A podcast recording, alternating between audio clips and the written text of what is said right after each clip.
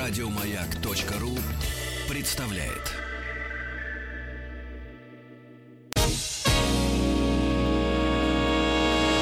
Физики и лирики. Шоу Маргариты Митрофановой и Александра Пушнова.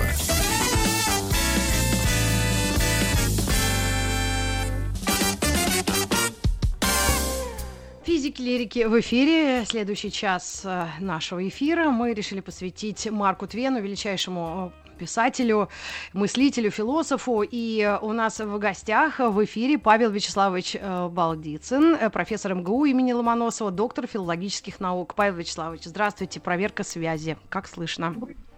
Меня слышно? Да. Да, слышно. Это пока без слушателей или уже прямой эфир? Уже прямой эфир. Это прямой эфир. Очень рад вас слышать. А кто же из вас физик, а кто лирик? Я лирик Митрофанова. Я закончила наш с вами... Зовут меня Александр. Да, лирик Митрофанова Маргарита Михайловна. Мы почему так распределились? Я закончила юрфак МГУ, но работаю 27 лет на радио. А вот Александр Борисович тоже в шоу-бизнесе, но физфак новосибирский закончил. Лириком вас можно назвать условно.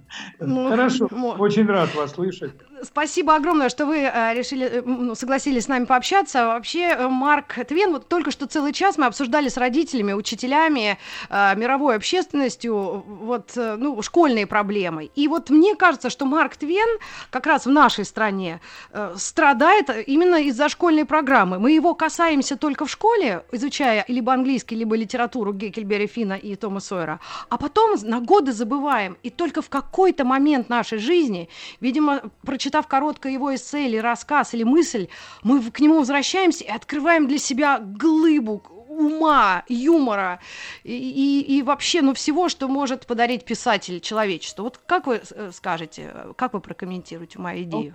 Марка Твена изучают в школе. Ведь у нас русская литература — это предмет в школе, отечественная литература. Я не помню, чтобы у нас Марка Твена изучали. На английском я не знаю, ребята. У меня на английском дочь изучает Тома Сойера и Геккельберри Финна. В сокращенном варианте, но это 6 класс программы английской школы. В 6 классе? Замечательно. Да. В принципе, дело в том, что Марк Твен ведь писал эти свои книги, в частности, «Приключения Тома Сойера», как он говорил, это книга с двойным дном. Она для детей, для мальчиков и для взрослых, которые помнят, как они были мальчиками. И эти книги надо обязательно перечитывать. Для Америки это безусловная классика. Это родоначальник национальной прозы. Его Эрнест Хемингуэй в 20 веке сказал, что вся американская литература родилась из одной книги — «Приключения Геккельберри Финна». И он мог так говорить, потому что он выбирал себе традицию, и он говорил, что вся американская литература из Геккельберри Финна. И Уильям Фолкнер, который во всем остальном не соглашался с Хемингуэем, и они соперничали и даже вступали в такие враждебные действия заочно, он тоже согласился, что Марк Твен — это родоначальник современной американской литературы. А был еще один великий писатель, Томас Вулф, который однажды сказал так: есть в мире совершенство. Это «Король Лир» Шекспира, это «Анна Каренина» Толстого, и «Старые времена на Миссисипи» Марка Твена. Вы чувствуете, куда Марк Твен попал? Шекспир, Толстой, Марк Твен. И это неудивительно, на самом деле. Он действительно великий писатель. Его надо перечитывать. Я, например, много раз перечитывал его книги, но не только потому, что я занимался изучением его творчества много лет, но и ради получения удовольствия. Как я перечитываю «Даму с собачкой» или «Скрипку Ротшильда» Чехова, «Войну и мир» и «Анну Каренину» Льва Николаевича Толстого, как перечитываю повести Пушкина. Так и Марка Твена надо читать и перечитывать. Скажите, пожалуйста, если... У нас проблема, ребят, у нас проблема со связью. Павел Вячеславович, мы сейчас через мгновение вас перенаберем.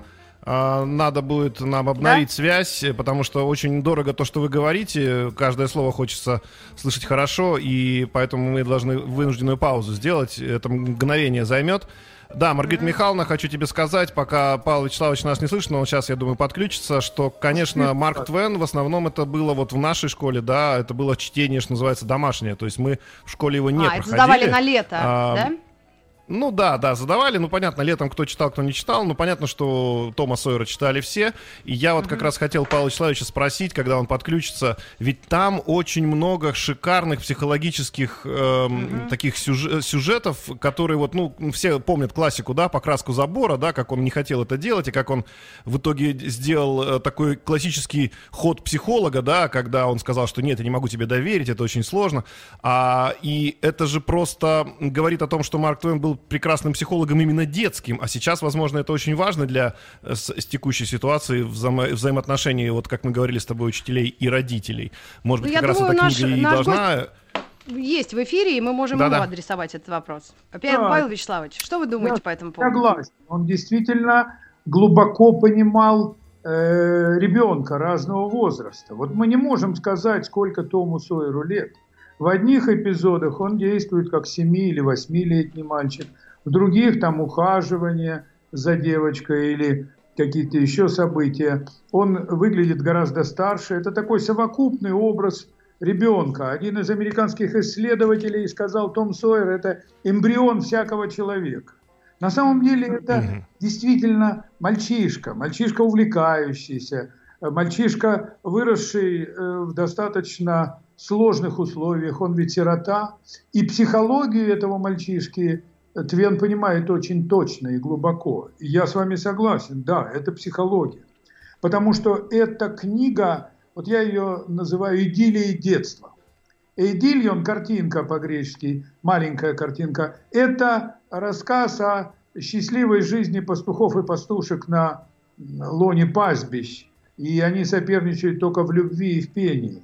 А тут идиллия детского поведения. И сам Марк Твен осознавал, что он делает. Он ведь начинал писать воспоминания, а потом ему и жена, и его близкий друг Уильям Уэллс, который как редактор журнала «Atlantic Monthly» с радостью печатал вещи Твена, и он посоветовал переделать эту книгу воспоминаний, где, конечно же, упоминались и бордели, и пьянство в этом городочке, который Твен назвал Санкт-Петербургом. На самом деле этот город называется Ганнибал, и он стоит на берегу великой Миссисипи. Но главное здесь – это детскость, вот детскость восприятия, свежесть. Эти герои, они не могут повзрослеть.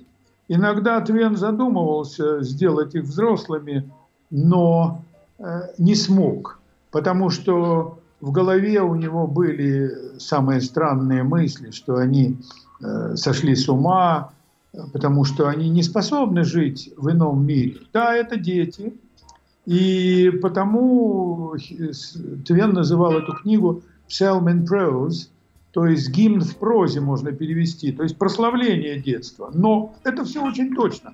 Психологический, желание соперничества. Или вы упомянули, может быть, самый знаменитый эпизод, когда...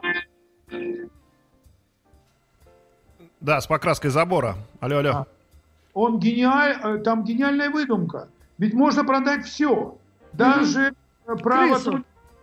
Да, надо просто убедить человека, что это в высшей степени престижный товар. И вот этот Бен Роджерс, тот самый мальчишка, насмешек которого Том Сойер боялся больше всего, он стал насмехаться над Томом. Как вот тебя тут ты нельзя, придется работать. А Том, если вы помните, он говорит, что ты называешь работой? Может быть, это работа, а может быть и нет, но она по душе, то есть охота к неволе. И он это занятие, достаточно скучное, продает. И успешно продает. Вот это, конечно, гениальная находка. И это совсем не детская находка. Но мы в детстве открываем многие вещи, которые еще не понимаем, а потом во взрослом состоянии до них доходим. И это, конечно, вот такой гениальный предприниматель, герой успеха перед нами. Но вы заметили, что он ведь не останавливается на этом. Ну хорошо, покрасили ему забор. Это празднуют каждый год. Многие американские мальчишки съезжаются в этот Ганнибал, и там им предоставляют возможность покрасить забор. Это своего рода состязание с призами. И едут, тратят деньги, чтобы покрасить забор, потому что Том Сойер открыл, что можно продать даже право трудиться. Или возможность. Право трудиться, да, гениально, да. Павел Вячеславович, а вот сам Марк Твен, ведь он прожил удивительную, ну, достаточно драматичную, особенно в конце жизни, когда уходили его дети, да, но вот интереснейшую жизнь, полную каких-то путешествий, приключений, взлетов и разорений, да, то есть он прожил 74 года, что для того времени, это конец 19 века, начало 20-го, но тоже достаточно большой, почтенный возраст. Вот каков он был, вот, по его собственным воспоминаниям, и воспоминаниям его, значит, соотечественников? Вы знаете, он ведь человек, который не получил образование. Человек, ему сама судьба подарила родиться на границе. На границе освоенной и неосвоенной территории американского континента. Это пограничье называется фронтиром.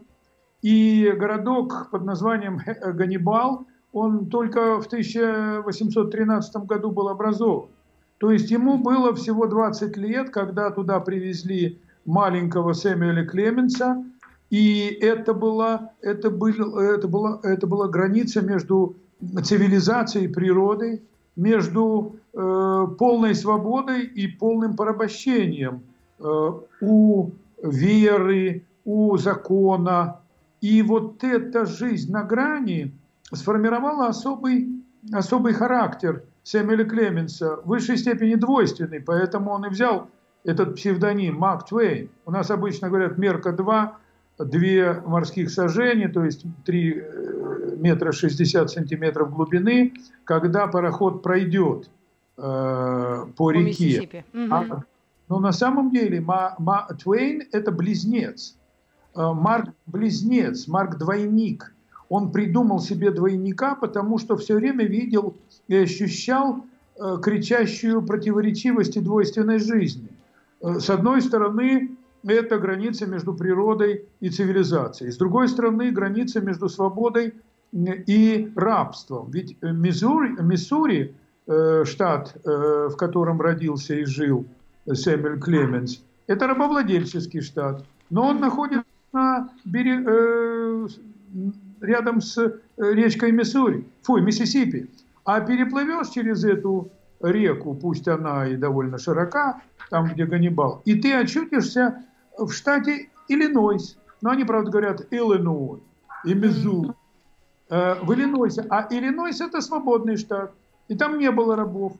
И тут граница между рабовладением и свободой тоже была видна и ощутима. Так же, как и другие границы между Востоком и Западом, потому что это же ведь место, недалеко там, наверное, миль 60-70, Сент-Луис, где такая дуга стальная взмывает вверх на 70 метров.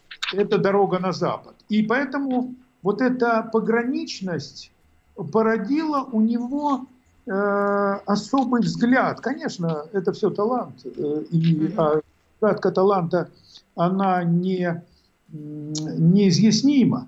Но вся его жизнь – это жизнь человека, который, в общем-то, занимался таким трудом, нельзя сказать, что творческим. Он 9 лет был учеником наборщиков. 13, когда ему не было 13 лет, умер его отец, судья Клеменс. Тоже такой пограничная фигура. С одной стороны, человек образованный, судья, а с другой стороны, сам ковырял землю и сажал что-то, репу там или какие-то вещи, свеклу. И имел лавку, неудачный был бизнесмен, подвел его какой-то прохиндей. И он умер, оставив семье долги, вместе с тем кусок земли. Кусок земли в штате Теннесси. Размером эта земля, ну, по словам Марка Твена, около 100 тысяч акров. То есть это примерно, ну, чтобы было понятно нашему слушателю, это Москва в свои, вот в границах Московской кольцевой автодороги. Вот такой кусок земли. Ничего себе. Но, ничего себе. А потом на этом куске земли, ну, это была неудобная земля, на этом участке нашли и нефть, и какие-то минералы. И отец Твена, конечно, Клеменса, он говорил, эта земля сделает вас богатыми. И они жили в ожидании богатства, которое наобещал им Джон Маршалл Клеменс, судья Клеменс. А богатства не было, потому что распродали эту землю по кусочкам. То есть и тут на грани. Вот оно, богатство брежет. На эту тему, кстати, его роман «Позолоченный век», когда все стремятся заработать деньги каким-нибудь способом. Да, у него жизнь была очень пестрой. Был наборщиком, потом журналистом. Решил уехать в Южную Америку и попал на речной пароход на Миссисипи не к кому-нибудь, а к самому известному тогда лоцману Хоресу Бигсби. И он так увлекся этим делом, это по-английски называется pilot, то есть пилот, лоцман, и он был главным на пароходе. Его слушался капитан, потому что лоцман должен был знать реку очень хорошо, а эта река коварная, она течет по песчаным местам, размывает берега. И он стал лоцманом и преуспевал, и это была очень доходная профессия. Он 2 года был учеником, потом еще 2 года водил пароходы сам, выплачивая долг Бигсби. И вдруг разразилась война. Он даже какое-то время побывал в партизанском отряде, но несколько недель, кормили их там курицами близлежащие фермеры. А потом уехал на запад, в Неваду.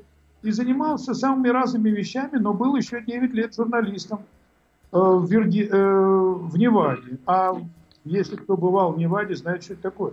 Это была. Это пустыня. Пустыня. Да, а потом он переехал в Калифорнию. Я-то в Неваду попал из Калифорнии когда-то. И это огромная разница Калифорнии, которая воспринимается как рай земной. Да. Апельсины, клубника, растет виноград.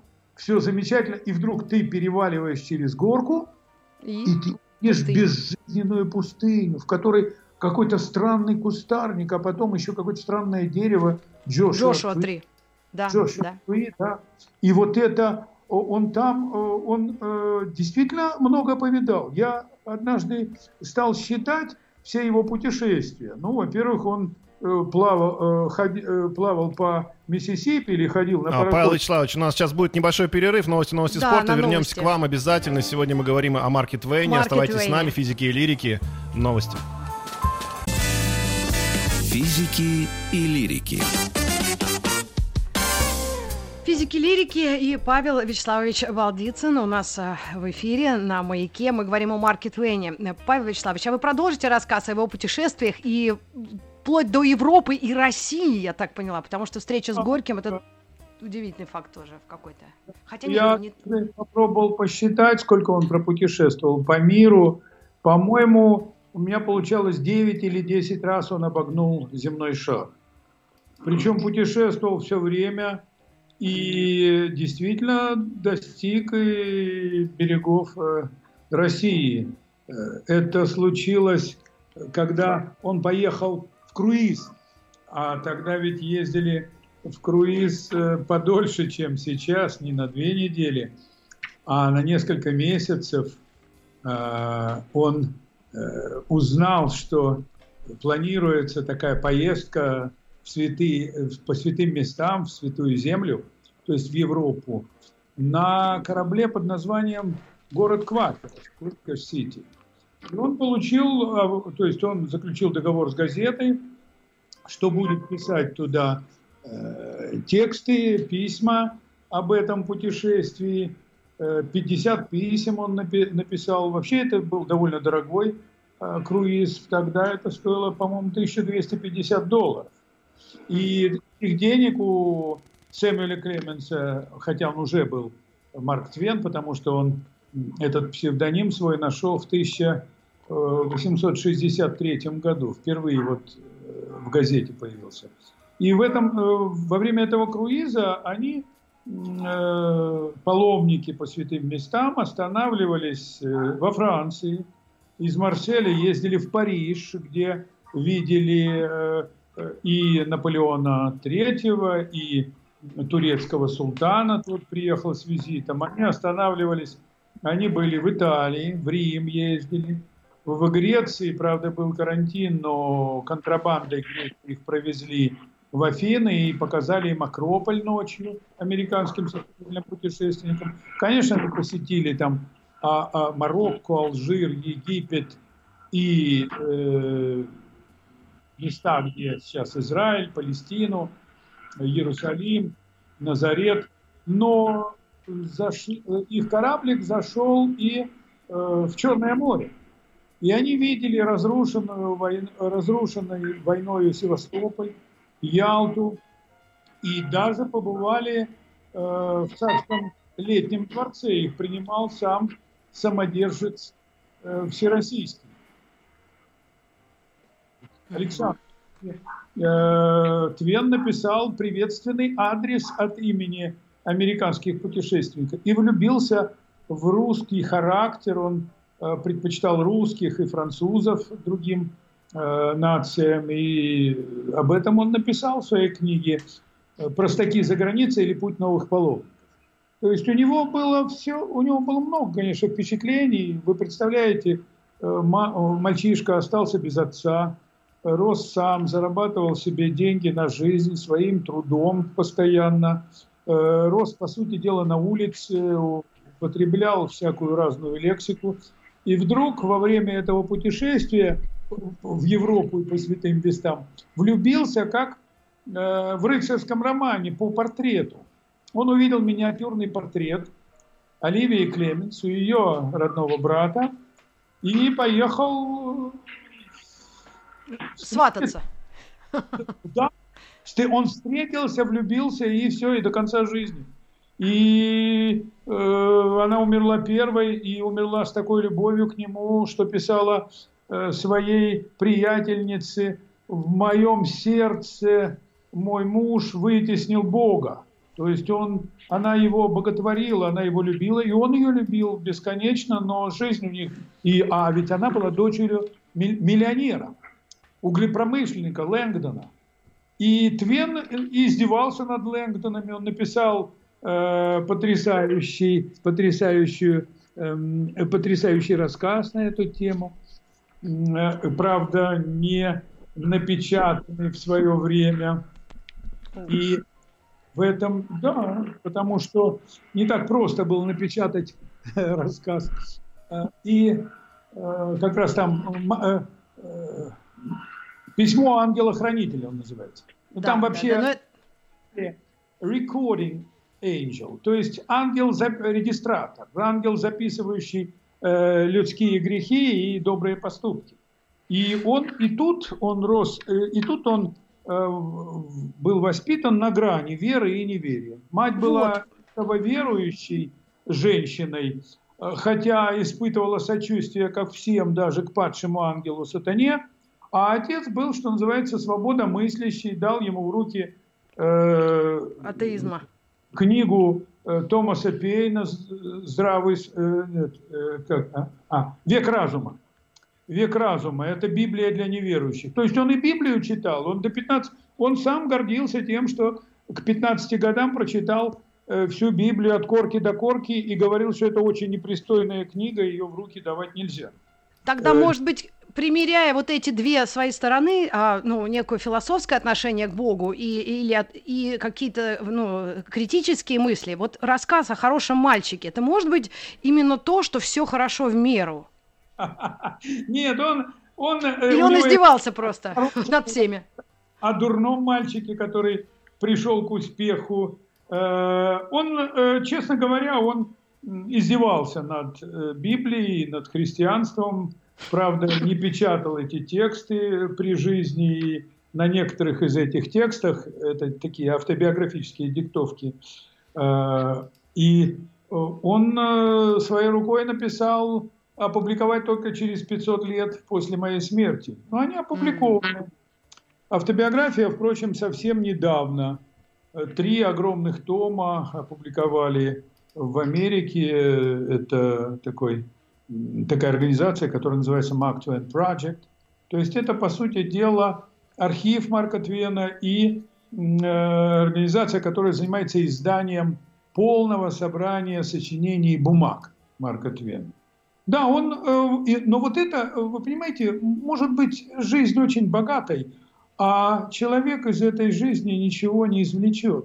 А вот он сумел постичь какую-то поразительную противоречивость и парадоксальность жизни. Он умел схватывать это все. И вот это его мышление необычное, парадоксальное, оно привело к тому, что он и одновременно великий юморист. Когда он умер, Куприн был, опубликовал некролог, который назывался «Умер смех».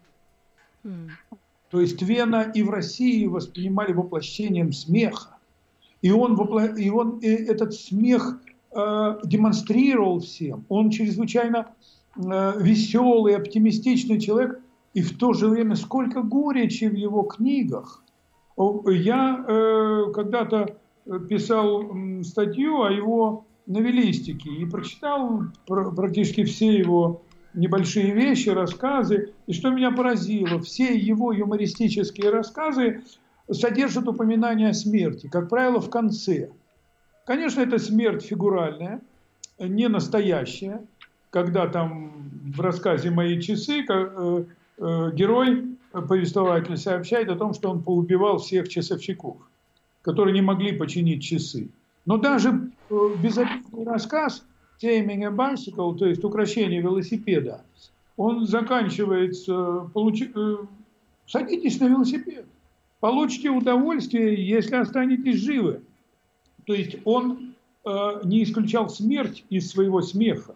И вот эта близость смехового и трагического видения мира поразительный в творчестве Хемингуэя, творчестве Марка Твена. Марк Твена он воспринял во многом через призму своих великих учителей, предшественников Шекспира, Сервантеса, Вольтера, которого он читал по-французски.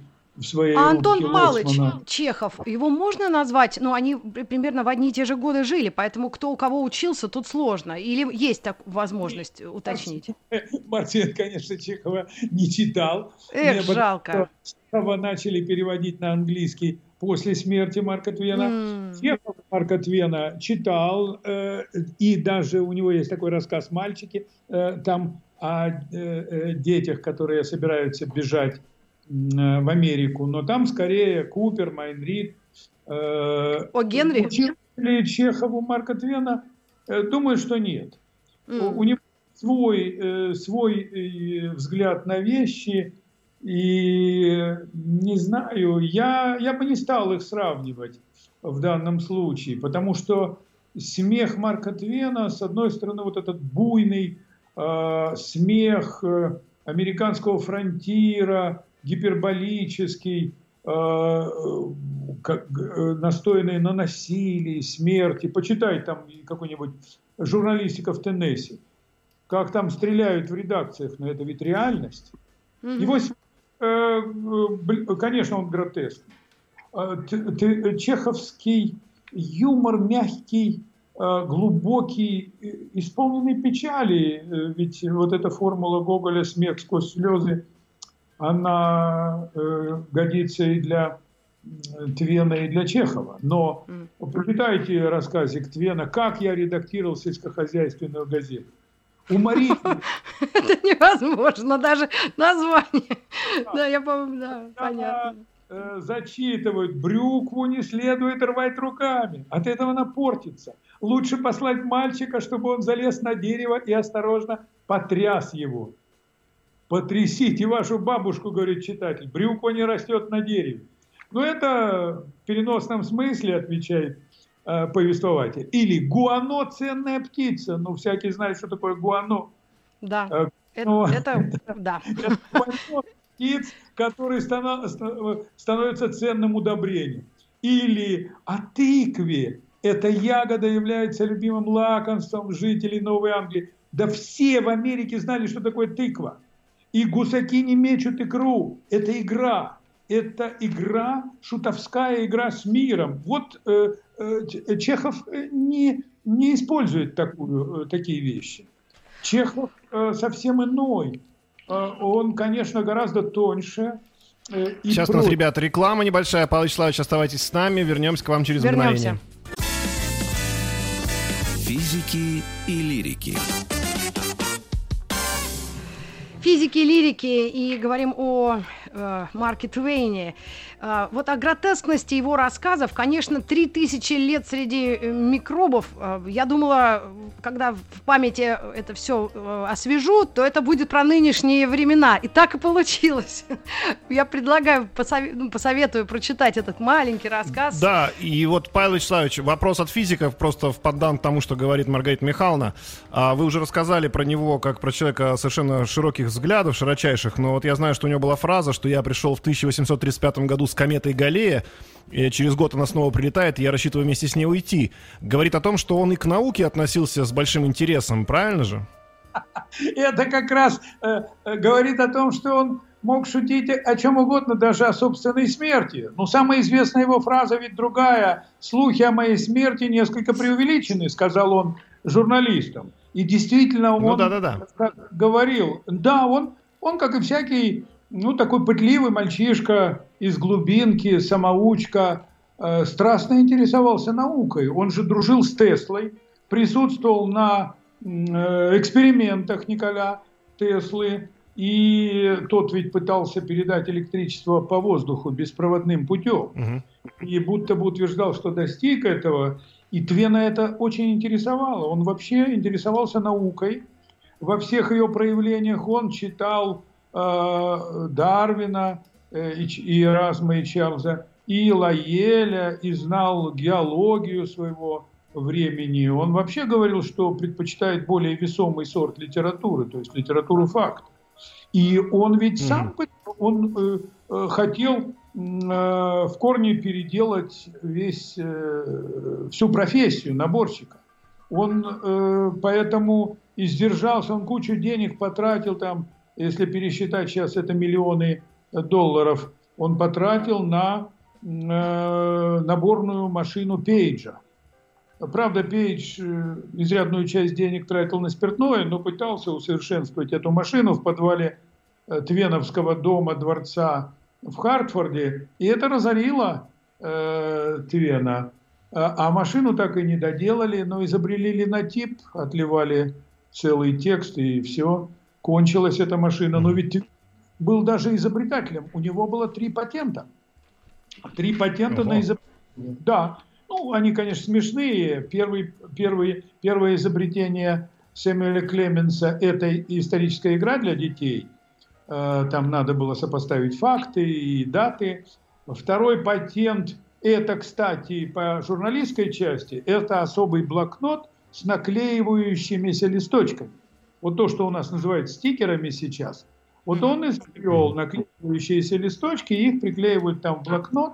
И вот чем мы пользуемся каждый день. И третий, это вообще смешной патент, это патент на застежки. Ну, что-то вроде подтяжек, там вот как бы прицеплять рубашку к брюкам.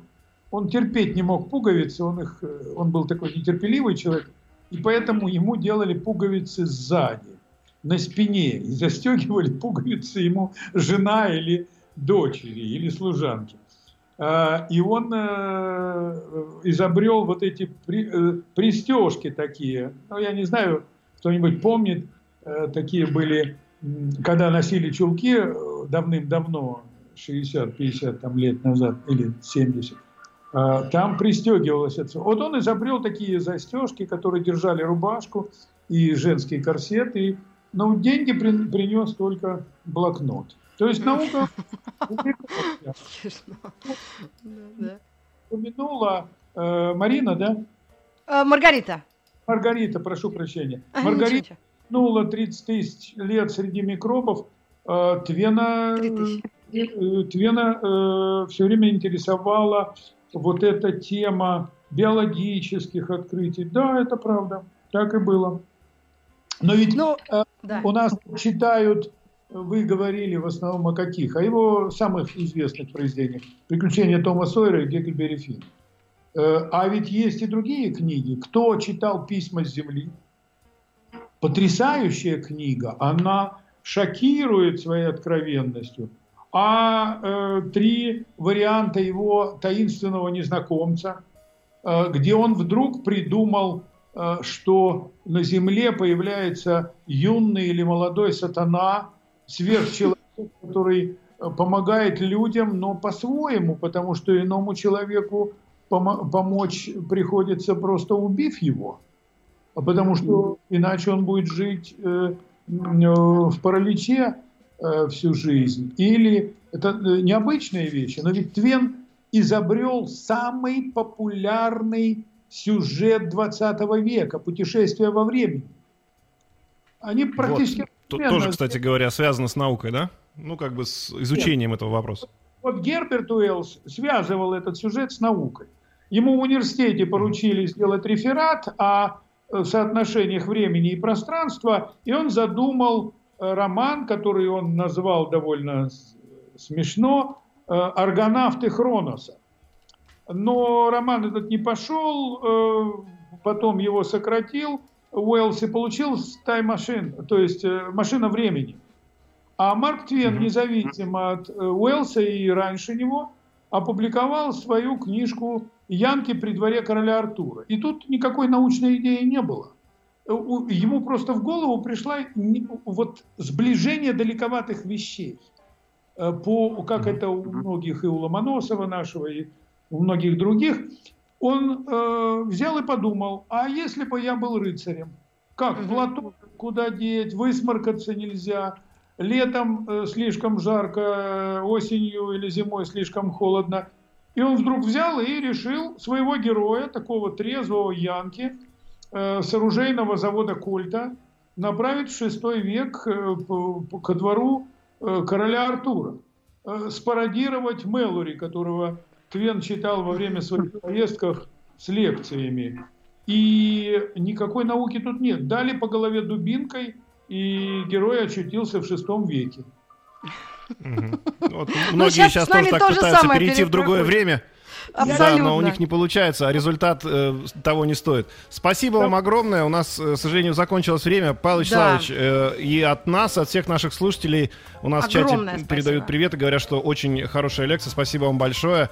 Мы на этом час заканчиваем. Оставайтесь с нами, «Физики и лирики» продолжаются. Да, и до новых встреч и с нашим гостем, и, конечно, с Марком Твеном. Прочитайте.